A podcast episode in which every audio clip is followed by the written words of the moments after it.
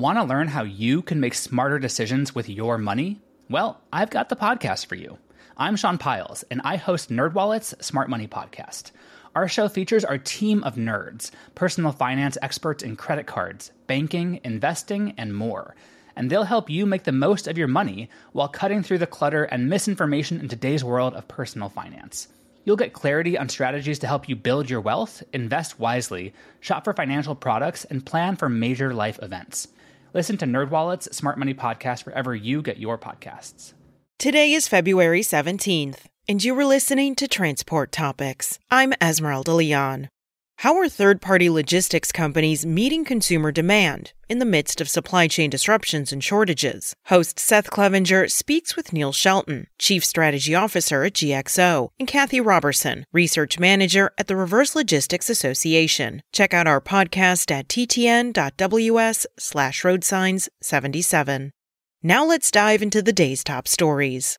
C.H. Robinson is collaborating with Waymo to introduce autonomous trucks into its freight network, starting with multiple pilots in Texas. Waymo's autonomous trucking division, Waymo Via, will use its test fleet of self driving Class 8 tractors to haul freight between Dallas and Houston for C.H. Robinson customers, the companies announced Wednesday. Beyond those initial test runs, C.H. Robinson and Waymo plan to work together on the broader goal of shaping and accelerating the development of autonomous driving technology technology in the freight transportation industry. C.H. Robinson is North America's largest freight broker. Cummins announced it will build a new family of internal combustion engines for a range of low carbon fuels beginning in 2024, using core components on common engine blocks, with additional components installed to handle the specific fuel. The common platforms would all be fuel agnostic, not flex fuel capable. These engines are intended to be transition technologies to address climate change. The new approach at Cummins will be applied across the company's B, L, and X series engine portfolios.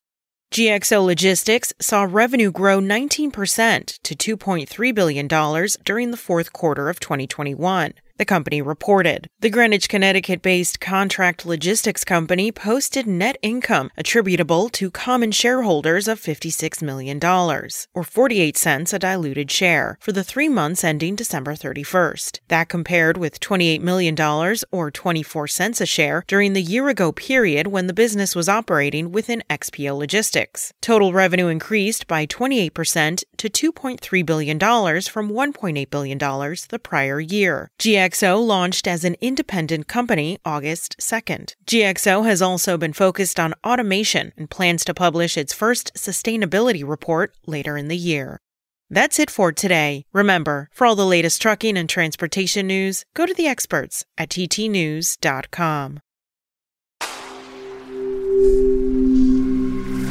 Spoken Layer.